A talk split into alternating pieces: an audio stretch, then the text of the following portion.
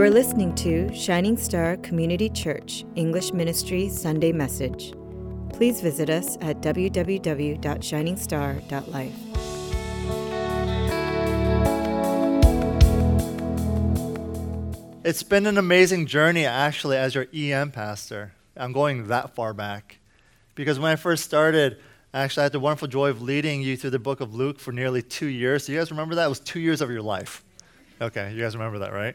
And then after that, we had the book of Acts, which was a year and a half. And then we had the book of Nehemiah for about six months, actually, exactly six months, half a year. And here we are now in the book of James. It's been exactly three months and one week. Three months and one week, and you guys are here. And um, I'm proud of you guys for sticking through. And I want you guys to know this, man, this, these sermons and, and my time preparing for it has tremendously helped me in my own personal spiritual life, not just as a pastor, but as a Christian, as a follower of Christ. And I hope that has helped you too in many ways. Um, if you want to go back and just kind of study a little bit more, we have it all, most of it, I think, online, shiningstar.life. And yes, you'll hear me say that every so often because I want you guys to know that we have a website. So check it out. Um, we have cool pictures, some media stuff. We have our, of course, um, the, uh, the link. We'll have a link to the, uh, to the uh, missions or global relief. And then, uh, of course, you can always hear some sermons, okay? Yeah. Well, you know, it's interesting how we've begun today on such a note, talking about the refugees and things like that, because today's lesson really has much to do with last week's word about, you know, if you really say you care for people, then do something about it, right? If you say you love Christ, then prove it. Show people that you, in fact, on, are on his side, that you believe in what he stands for, what he's been preaching and teaching all along. And so it has much to do with last week's word, and which is also one of the themes of the entire book of James. Just essentially prove it. Where is the evidence of your faith? This idea that we should hate hypocrisy, that we should despise cheap words and empty words, and if we truly, truly say what we say we are as Christians, then there's needs, there needs to be proof. Proof in action, proof in love. Turn to your neighbor and say this Let's prove that Christ is in me. Now, in this chapter, James is about to go into the famous taming the tongue discourse. You've heard that, right? Right? You've heard that. But before he gets into that, before we get into that next week, he addresses a particular group the teachers. The teachers. Now, you can see that our EM sermon is titled, Those Who Can't Do Teach. Have you heard that before? You've heard that. You probably said that before, especially towards a teacher you hated, right? It's, it's a popular saying implying that people who can do something well will do that for a living because they can do it, while people who are not able to do anything that well will make a living as a teacher. We, of course, know that it's not always the truth, but it's clearly a common truth enough that James makes a point about it. Now, here's the context, okay? I want you guys to understand the background behind this entire thing. When James is talking to this group of people, these teachers, there's been a growing number of Jewish converts or Christian converts who were Jewish background, in other words, Jewish Christians. And back then, man, there was a lot of hoopla about being able to teach and preach in front of people. In fact, teaching was a highly reputable position, kind of like, kind of like being a rabbi back then, or in today's case, being a professor. Highly respected, right? To be a professor is amazing. Now, before we start blowing this point off simply because we're not actual teachers or professors, the Greek word that's used here actually is pointing more towards the unofficial teaching. Hence, these people here who have no teaching background but have become recent converts are now saying, you know what? I want to teach. So James is addressing these guys. In other words, people like you and me. People like you and me who want to teach or want to say something because we got something to say. People like you and me, perhaps, because we'll look better in the eyes of others or something like that. So, this point isn't just directed towards people like me as a pastor or our church staff, or in fact, it's not even directed to Sunday school teachers or life group leaders. This point is directed towards anyone who thinks that they have something to say. Okay? This is directed towards someone who thinks they have a lesson to give, a word of wisdom to impart, some instruction to advise someone with. In other words, this applies to parents who have children. This applies to husbands who lead their wives. This applies to siblings who have younger siblings. This applies to friends who have friends, or anyone who tells people what to do, whether you're an employer or an employee. The point is, this is for all of us. Okay? All of us. Because we're all teachers, because we all have some influence, for better or for worse, on those around us. Point to, or not point to your neighbor, look to your neighbor and say, You're leading someone, whether you know it or not.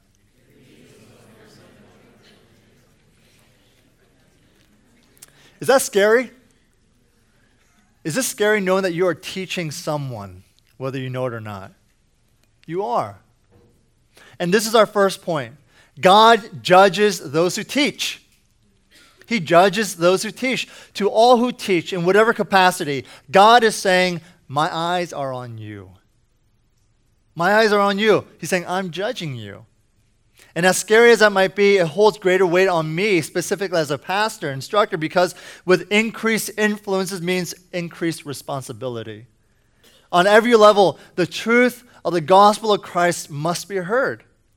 It has to be. With greater opportunities that appear in your life, God will demand greater responsibility. It sounds very Spider Man esque, right? With great power comes great responsibility. As you grow older, you'll have more people under you. And comes great responsibility. You see, whenever I speak with single guys, it's pretty chill. Right, single guys? We're cool. You and I. Even though the way I phrased it did not sound cool at all. But we're cool. Like, there's definitely a whole lot of grace. Because we all make mistakes, and, and if the single guy makes a mistake, I'm like, I slap him on the head. I'm like, eh, whatever, it's all good. You know, just stop. Just stop that. Like, we're good though. But once my guys get engaged or get into a committed relationship, whether they're courting or they get married, man, I'm on them like white on rice. Because now, guess what? They've got a wife to take care of. Now, guess what? They got, they got kids coming along the way. They have greater spiritual responsibilities to deal with. This is not some joke anymore. Jesus says that when we stand before him in his judgment seat, we will have to give an account for every idle word we have spoken. You see, with greater opportunities come greater responsibilities. How are you doing with it? This means that the severity of God's judgment will be on those who actively and intentionally craft words, create words, instruct, or whatever, say things to influence others to follow what they said.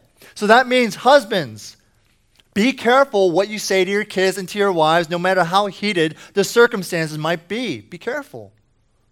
This means mothers, be careful what you say to your children when your patience is wearing thin. You gotta, be, you gotta be careful. How many times have you said something that you wish you could have taken back? Absolutely, all of us.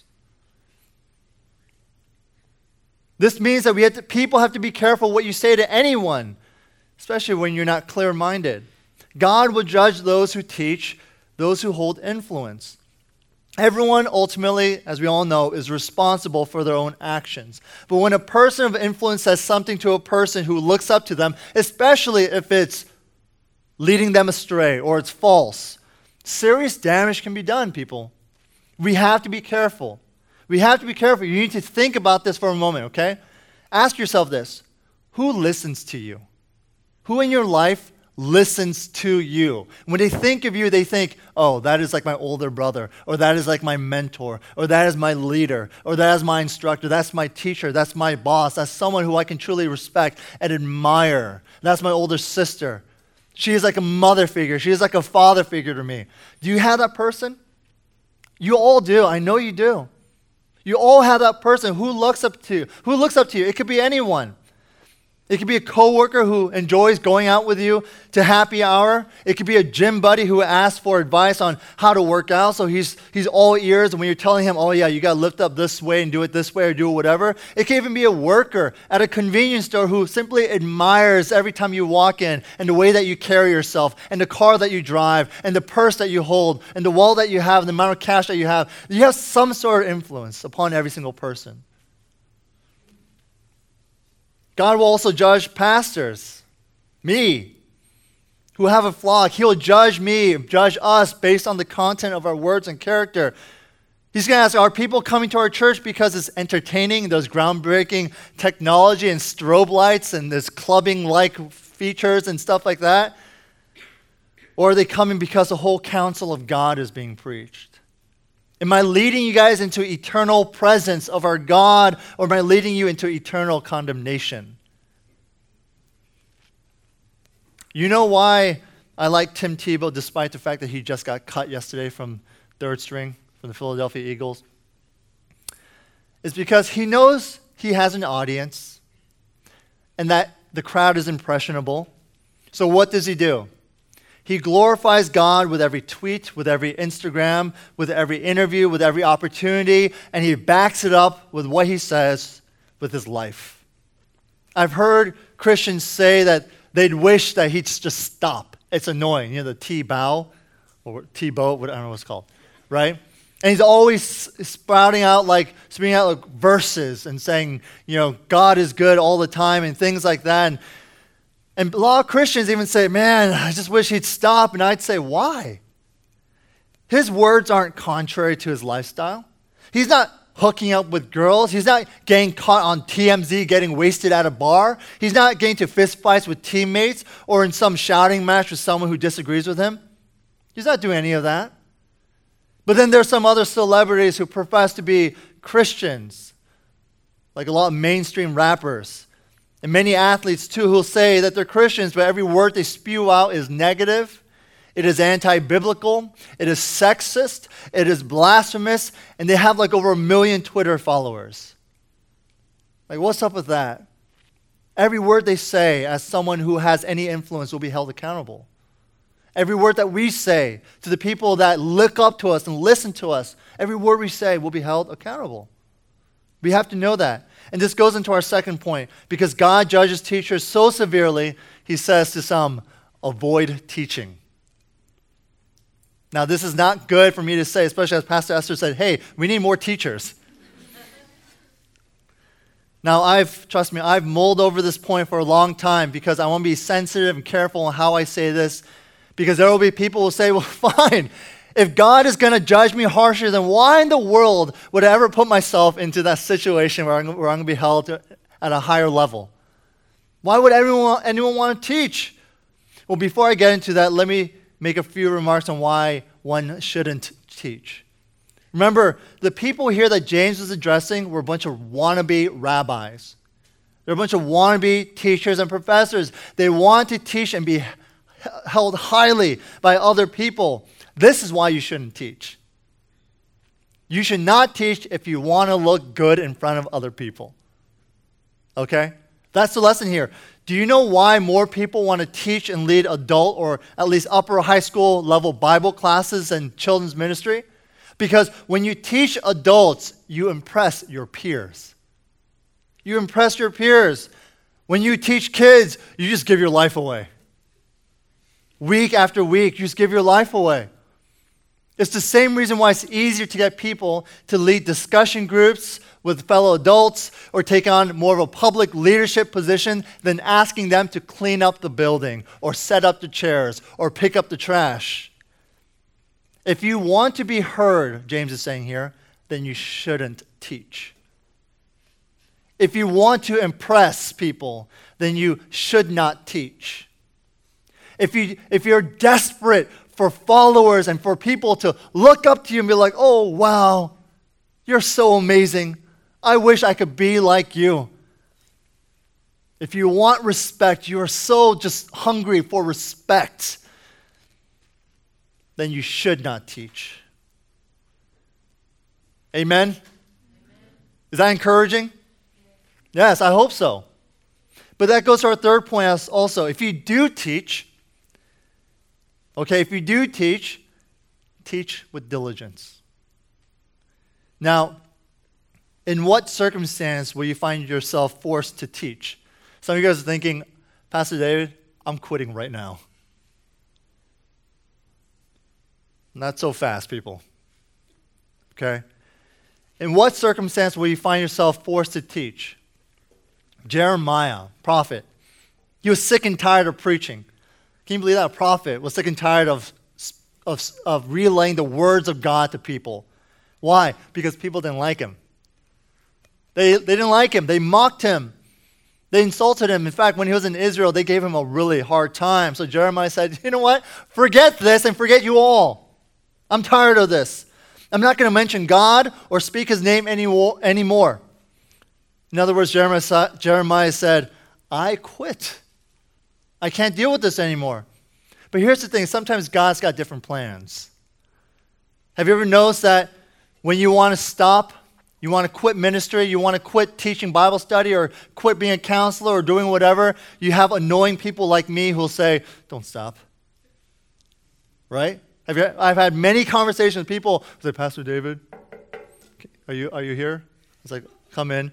And they'll sit down and say, they'll say, Pastor David, it's just been really difficult. And they'll give me like a million one reasons why, you know, to their like Xbox blowing up, to this or whatever. I just can't do this anymore. And but here's the thing: I know that in their lives, and I can see it, and I can and I can affirm that they in fact do have a potential, and that they have a gifting, that they have the humility to teach. And I'll say, don't stop teaching. And then there are other people who's like, Pastor David, are you there? They'll come inside and they'll say, Pastor, I can't teach. I'm like, yeah, maybe you shouldn't teach. They're like, uh, what? Yeah, maybe you should, maybe, maybe you should do something else, you know? And so just kind of shocked.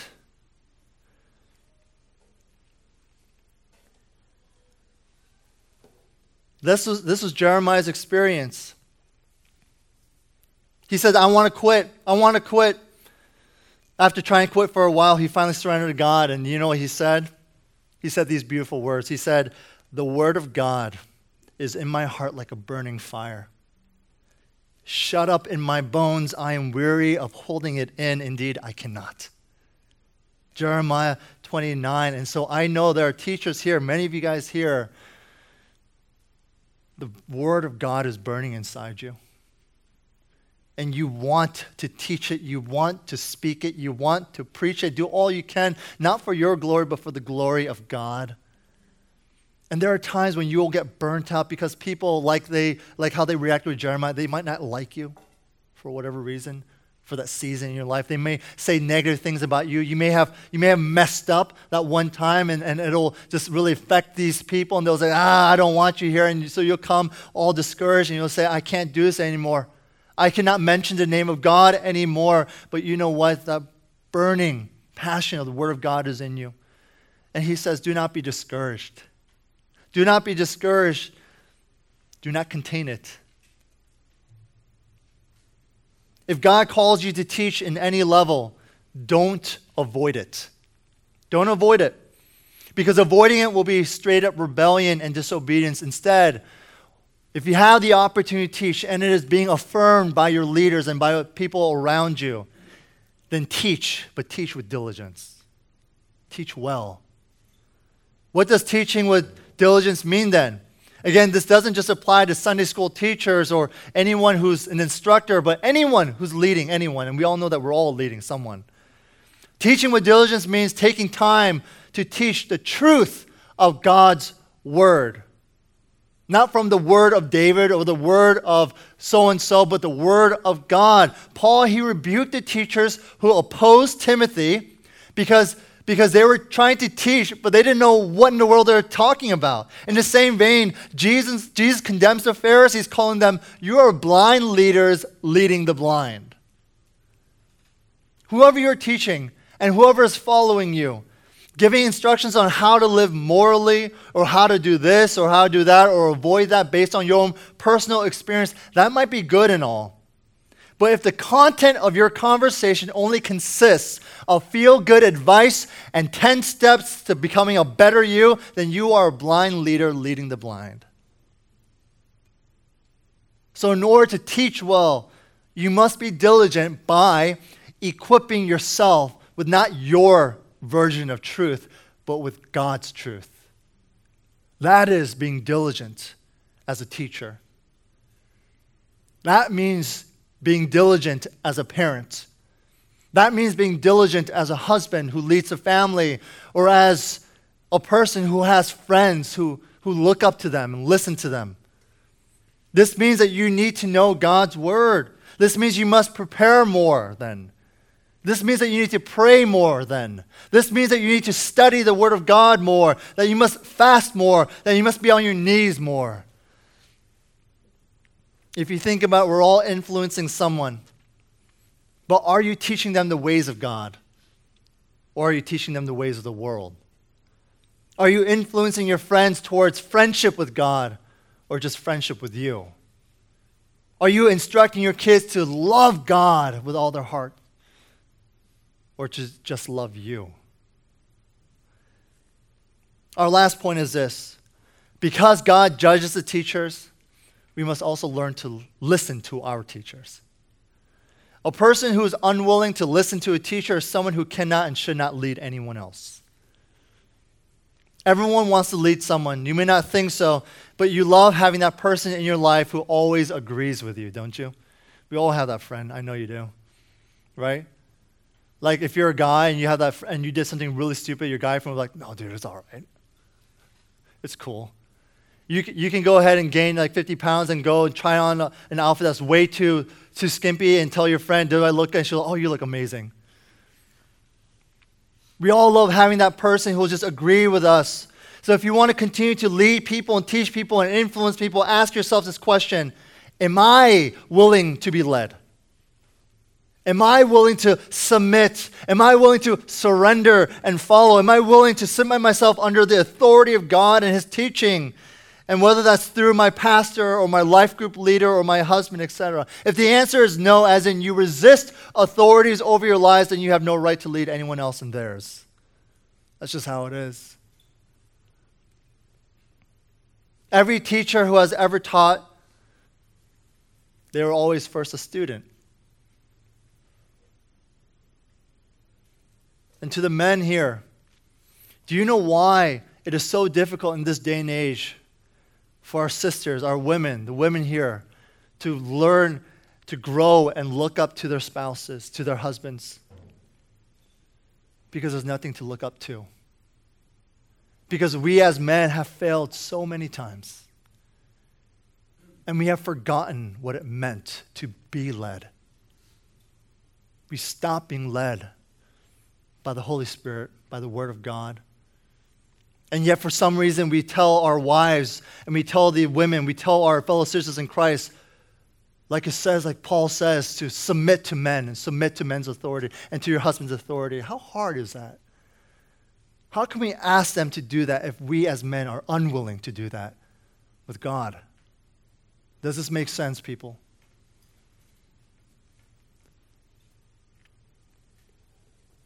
So, what does this verse on the qualifications of teaching have to do with our Lord and Savior.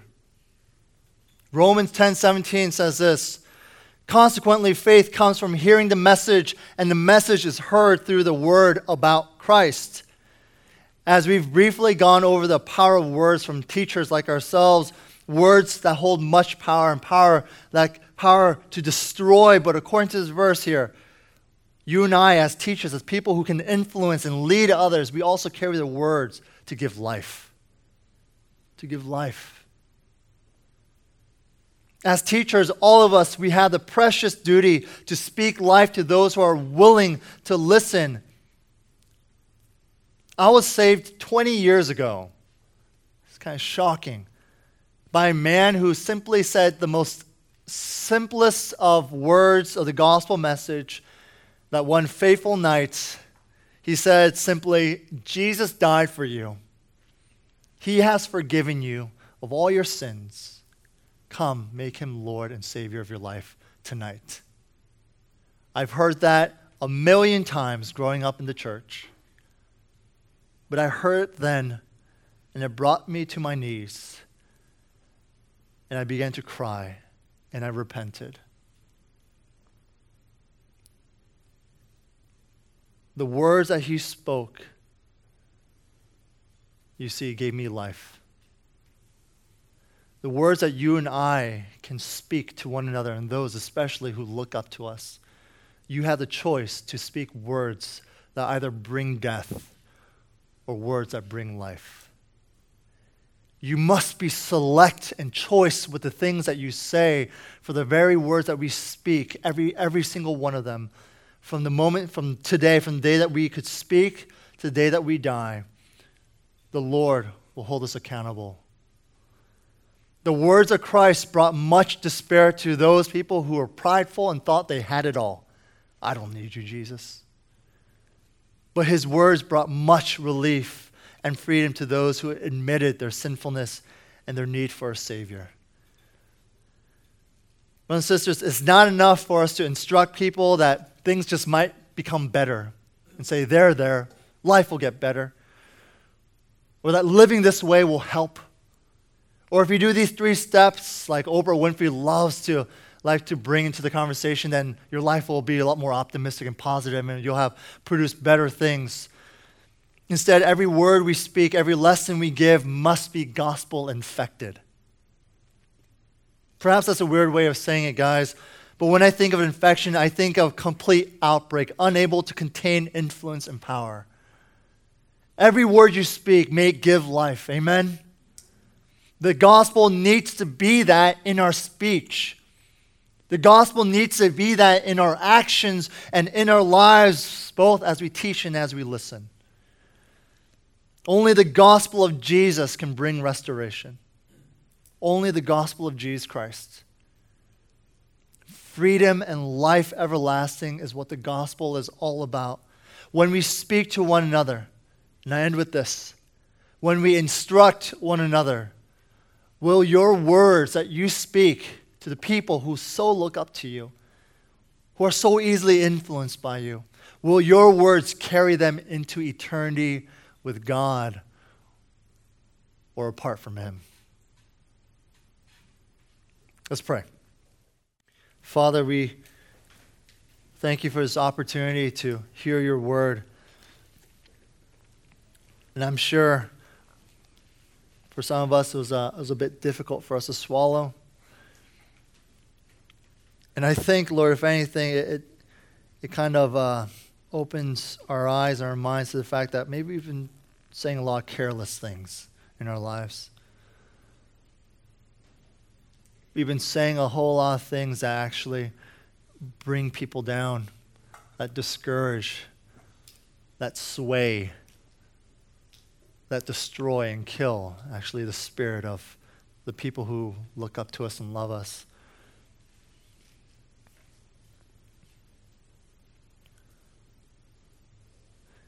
And in order for us to really understand and have that understanding to share the gospel, Lord, we, we need to know the gospel. So, Lord, I want to lift up at this time. Um, your truth. And, brothers and sisters, before we go into our time of communion, can I give you guys a couple minutes just to pray that the, the freeing message of Jesus Christ, of all that He's done, that in Him there is now, therefore, no condemnation, that your sins have all been forgiven by His shed blood. And that now we can approach our Abba Father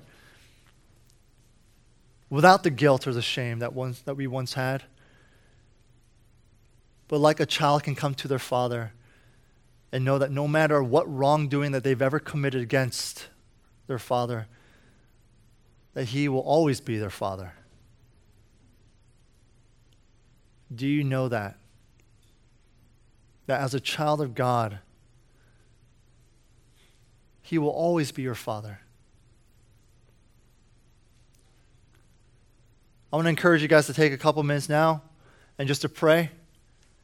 And I'll lead us into another moment of prayer afterwards. But can you just pray and seek the healing, the gospel healing, to come upon your life and your understanding? Let's pray. And now, as we prepare to enter into our time of the Lord's Supper or communion,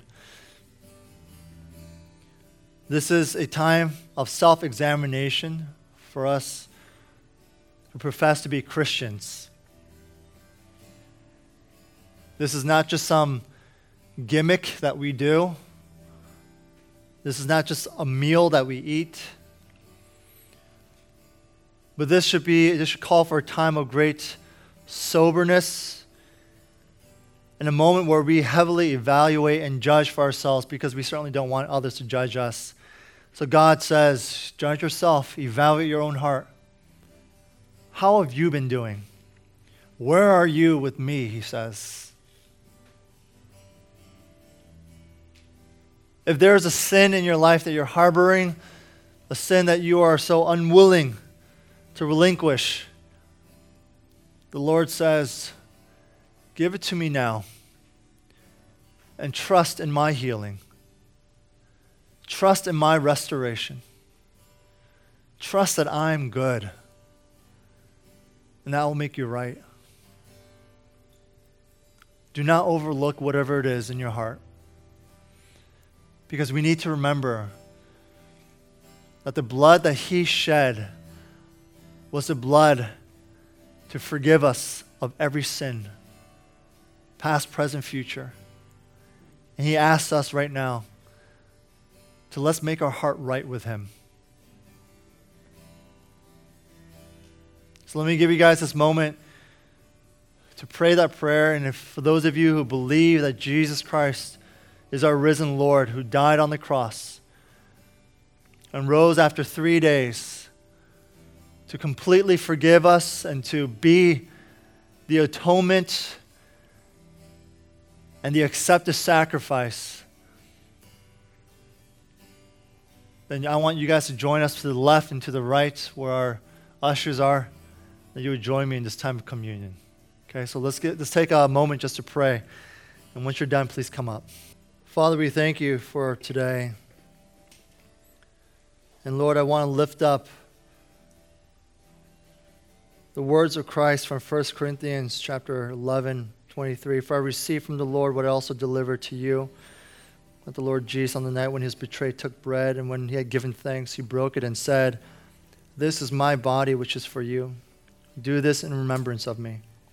In the same way, also, he took the cup after supper, saying, This cup is the new covenant in my blood. Do this as often as you drink it in remembrance of me.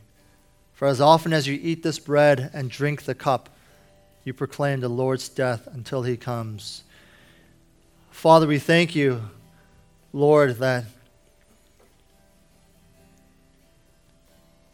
that your Son had come to die on our behalf and it was your desire, Lord, because of your great love for us, that there was absolutely no way else, Lord, that we could be saved. But by your righteousness and your humility and your great love, to send your one and only to die on the cross that had our name on it. And Father, we also express our great sorrow that it was because of our sins and our rebelliousness that led to this great sacrifice on his part. But Lord, we thank you that now, right here, this communion is this wonderful privilege and opportunity for us to acknowledge that we can partake in fellowship with you. And so, Lord, we desire now to partake in a way that's worthy of your great sacrifice. And we thank you, Lord, for today. You've given us this wonderful passage and this sermon, and now this act of communion to really remember you. May you, may you receive our worship. We thank you, Father, for your great love. Jesus, we thank you for dying on the cross and, and rising again. And Holy Spirit, we thank you that you are the one who guarantees it all by living and by remaining active as you dwell within us. Continue to lead us, Lord, in the ways of Christ to represent him well, not only with our words, but with our actions. And for all of us, Lord, who are influencing or leading or instructing anyone, God, I pray that the powerful, life giving gospel words would always be in our mouths, at the tip of our tongues that we may speak and give life, not death, that we may speak and give freedom. So we thank you, Lord. We love you. In Jesus Christ we pray. Amen. Please join me.